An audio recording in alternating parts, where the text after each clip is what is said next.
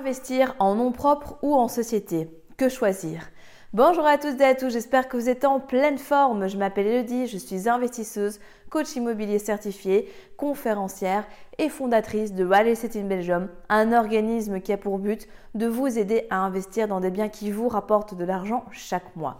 Aujourd'hui, dans cette nouvelle vidéo, nous allons aborder une thématique qui revient assez souvent et la question est de savoir concrètement si on débute ou à un certain moment dans son parc immobilier, ne vaut-il mieux pas passer en société ou au contraire, est-ce que nous devons continuer en tant que particulier? Avant d'aller plus loin, je vous invite à vous abonner à la chaîne et surtout si vous souhaitez vous aussi réaliser votre premier investissement ou tout simplement optimiser votre parc pour continuer à investir, rendez-vous dans la description, vous avez toute une série de liens pour vous aider à aller plus loin avec moi-même ou des membres de mon équipe. Quant à nous, on se retrouve après le jingle.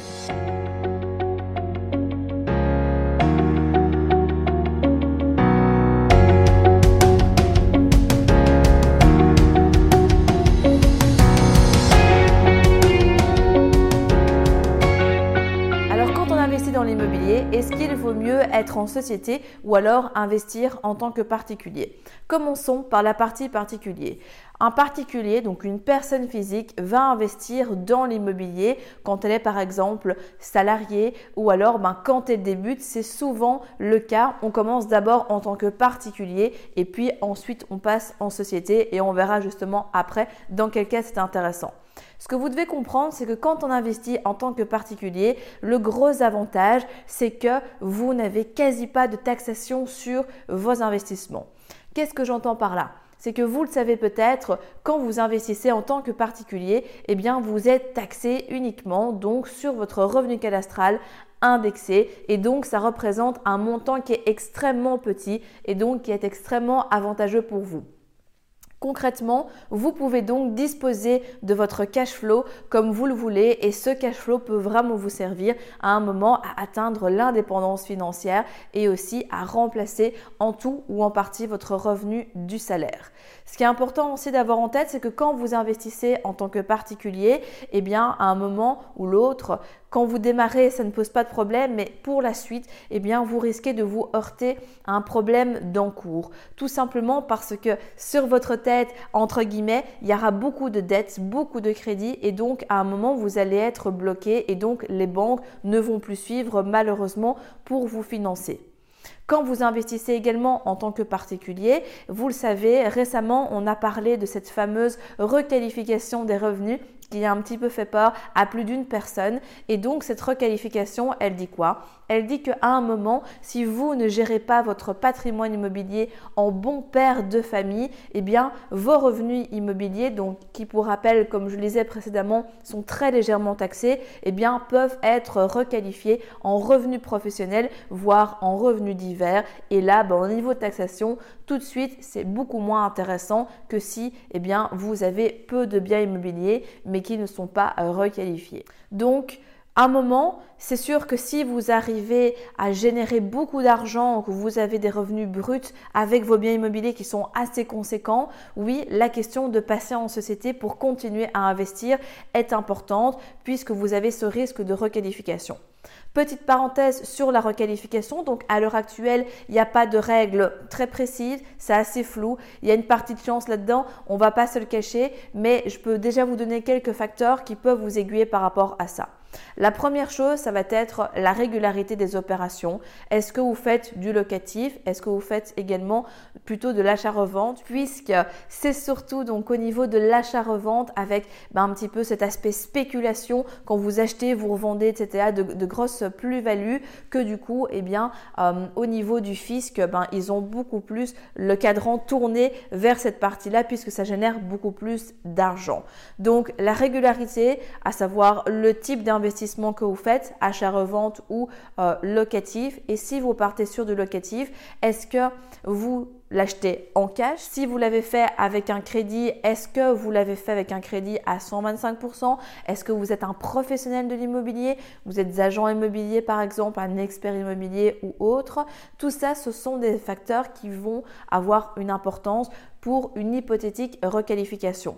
Voir aussi, en fait, si votre activité d'investissement immobilier est votre activité principale et que donc, en fait, c'est elle qui vous permet de vivre, que vous n'avez plus de travail, que vous êtes rentier ou autre. Forcément, ce sont des facteurs qui sont plutôt aggravants.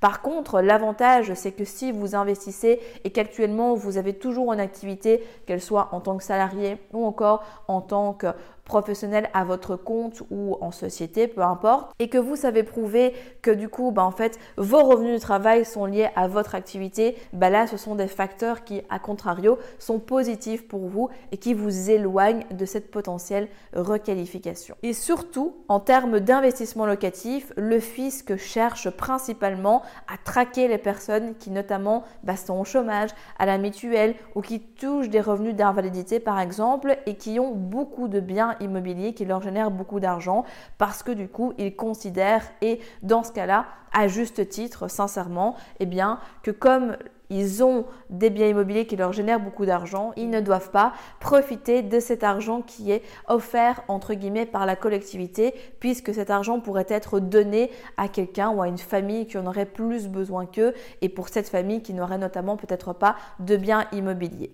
Donc ceci, c'était une petite parenthèse sur la requalification. Maintenant, en tant que particulier, comme je le disais, si à un moment donc vous avez 1, 2, voire 3 biens immobiliers et que vous ne dépassez pas plus de 22 000 € de loyer brut par an, là c'est ok de continuer en tant que particulier. Mais dès que vous avez atteint ce stade-là, ou que vous voulez scaler, comme on dit, donc passer au niveau supérieur, investir massivement, alors effectivement, il faudra passer plutôt à la société. Ce qui est intéressant, et ça a été mon cas notamment, c'est que j'ai commencé en tant que particulier à investir dans l'immobilier et maintenant je me dirige vers la société, puisque j'ai déjà réalisé un investissement en société et que je compte bien continuer, évidemment. Mais donc ça veut dire quoi ? Ça veut dire que vous pouvez totalement commencer par là et puis passer. C'est pas binaire, c'est pas d'abord la société et puis ok tant pis, ou alors juste te dire ok c'est en tant que personne physique et pas de société. Non, encore une fois, ça va dépendre de vos objectifs, de votre situation et de voir aussi jusqu'où est-ce que vous avez envie d'aller en immobilier. Certaines personnes n'ont pas spécialement envie d'avoir des dizaines et des dizaines de biens immobiliers. C'est propre à chacun. Donc ça, c'est important toujours de revenir et vous recentrer par rapport à vous, votre projet, votre situation et vos objectifs. Maintenant, comme je le disais, si vous avez envie d'investir massivement et si vraiment vous avez envie de pouvoir passer au niveau supérieur, alors la société sera extrêmement intéressante. Pourquoi ? Parce que déjà dans la société, il n'y a pas cette notion de taux d'endettement que vous avez en tant que particulier. Vous savez, en tant que particulier, il y a ce qu'on appelle le reste à vivre. Nos voisins français, eux, sont très friands du taux d'endettement à 33%. Chez nous, on en tient compte, mais beaucoup moins, on est beaucoup plus focalisé sur le reste à vivre. Mais en société, cette notion, en fait, elle n'existe tout simplement pas. Ça veut dire que si vous avez des liquidités, que vous êtes finançable, que vous avez un flux aussi lié à votre activité immobilière ou d'exploitation en continu, vous pouvez, à peu de choses près, dès que les voyants sont verts, investir en illimité. Et c'est là qu'on se rend compte de la puissance, de la force, de l'investissement en société, parce que, en fait, toutes les voies sont ouvertes à partir du moment où, encore une fois, comme vous savez, cash is king, vous avez cette fameuse rentrée d'argent pour pouvoir continuer. À noter aussi que lorsque vous investissez en société, vous n'êtes plus soumis au crédit hypothécaire, mais vous êtes au crédit d'investissement où les règles sont un petit peu plus souples. Globalement, on est sur quelque chose d'assez similaire, mais on voit quand même une souplesse au niveau des règles qui, du coup, joue en votre faveur. Maintenant, l'investissement immobilier n'est pas fait pour tout le monde, surtout pas en société. Pourquoi ? Parce que si vous êtes salarié et que vous vous dites « Ok, moi je vais commencer à investir dans votre société », n'oubliez pas qu'une société est une personne à part entière. Et que donc si vous ouvrez juste une société mais qu'il n'y a pas de fonds, qu'il n'y a pas de trésorerie dedans, malheureusement, vous n'allez pas être solide aux yeux des banques. Qu'est-ce qu'on peut conseiller à ce moment-là ? On peut conseiller tout simplement, si vous êtes indépendant, indépendant complémentaire, peu importe, ou que vous avez envie de vous lancer, d'ouvrir une société dans laquelle sera amené un flux de trésorerie, un flux d'argent avec votre activité d'exploitation. Parce que la banque, déjà avant 1 an, ça va être compliqué honnêtement de se faire financer. Mais si elle voit qu'il y a de l'argent qui rentre, que vous avez de la trésorerie, que vous avez les reins solides, elle sera beaucoup plus encline à vous financer. Alors que, à contrario, juste ouvrir une société et ne rien mettre dedans et juste avoir une coquille vide entre guillemets ne va absolument pas vous aider. Donc si votre projet c'est de rester employé et que vous n'avez pas d'activité d'exploitation ou que éventuellement vous n'avez pas de cash vous à prêter à votre société parce que c'est une possibilité aussi et que vous n'avez pas tout ça, oui, ça va être un petit peu compliqué. Donc la société, c'est pas un remède miracle entre guillemets. La société, c'est quand même quelque chose qui doit être bien pensé puisqu'une société, au-delà de cet aspect financier, au-delà de l'aspect financement, c'est une personnalité. Vous avez des règles à respecter. Vous avez des obligations comptables, vous devez la constituer, ça va demander aussi de payer les frais de notaire, etc. Et vous devez mettre un minimum de trésorerie dedans en fonction de l'activité que vous allez le faire. Donc, il ne faut pas oublier que là où il y a des avantages, forcément, il y a des inconvénients aussi.